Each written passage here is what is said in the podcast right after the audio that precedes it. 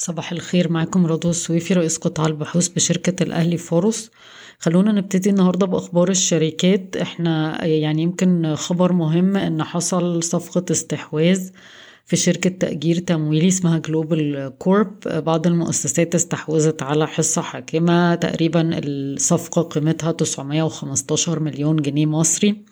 الصفقة دي آه، مضاعف الربحية بتاعها في حدود تسع مرات ومضاعف القيمة الدفترية في حدود اتنين وستة مرة وستة من عشرة مرة.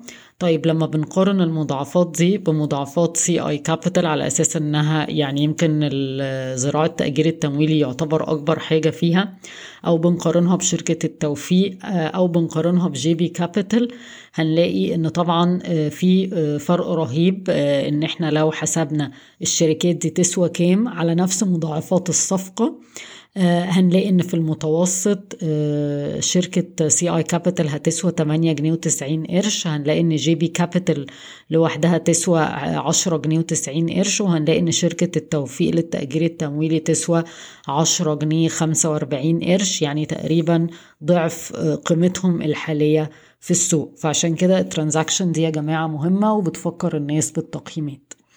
طيب تاني حاجة آه، شركة إيبيكو آه، للأدوية. تصدرت الحصص السوقية لشركات الأدوية من حيث الكميات المباعة خلال الربع الأول من عام 2022 باعت آه، تقريبا 53 مليون وحدة بارتفاع 40% على أساس سنوي.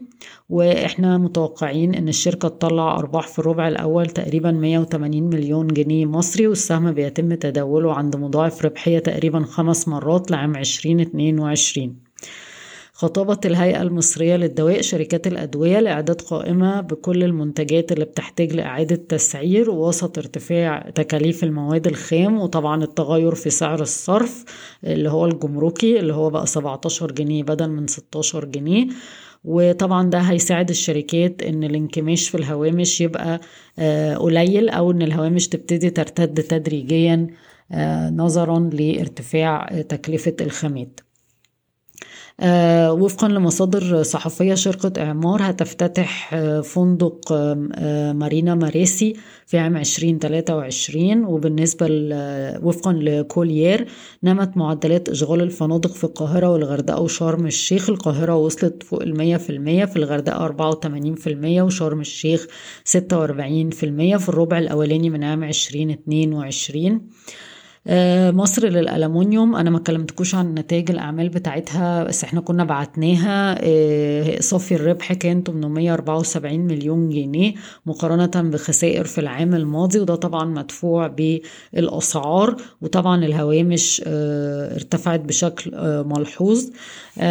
وطبعا إحنا بنفكركم إن الشركة طول ما الألمونيوم فوق تقريبا ال 2500 دولار الشركة هتبقى بتعمل أرباح وهي بيتم تداول السهم عند مضاعف ضعف ربحية العام واحد وعشرين اتنين وعشرين تقريبا أربع مرات. آه، شركة أبو قير أعلنت عن تاريخ تسجيل التسجيل والتوزيع آه، اللي هو التوزيعات اللي هي جنيه.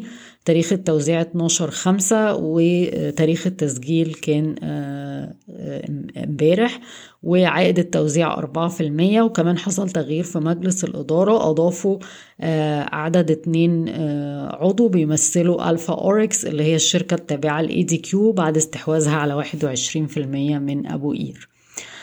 آه طيب النهارده المفروض هيظهر أرقام التضخم آه لشهر أبريل وإحنا متوقعين التضخم في الحضر يسجل 11.5% تقريبا على أساس سنوي مدفوع بارتفاع أسعار الأغذية والمشروبات. طيب آه عايزة النهاردة التلات فعايزة أفكركم سريعا بأسعار السلع الأساسية. آه برميل البترول عند 105 دولار بارتفاع 2% عن الأسبوع اللي فات.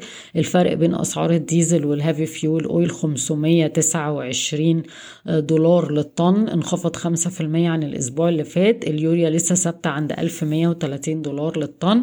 البولي إيثيلين نزل 1% ل 1530 دولار للطن. البوري بروبيلين نزل 2% ل 1300 وخمسة دولار. آه، الفرق بين أسعار الحديد وخام الحديد 578 دولار للطن نزل واحد في المية. آه، أسعار الألمونيوم عند 2800 آه، دولار للطن.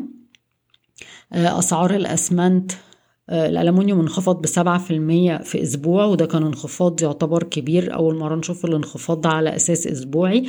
أسعار الأسمنت في مصر نزلت تاني ميتين وخمسين جنيه مصري للطن في حين إن الفحم ارتفع لتلتمية تسعة وسبعين دولار للطن ارتفع ستاشر في المية في أسبوع.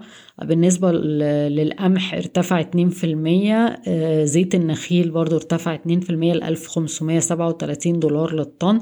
اللبن البودرة انخفض ستة في المية لأربع تلاف مية وتلاتين دولار الطن. بشكركم ويوم سعيد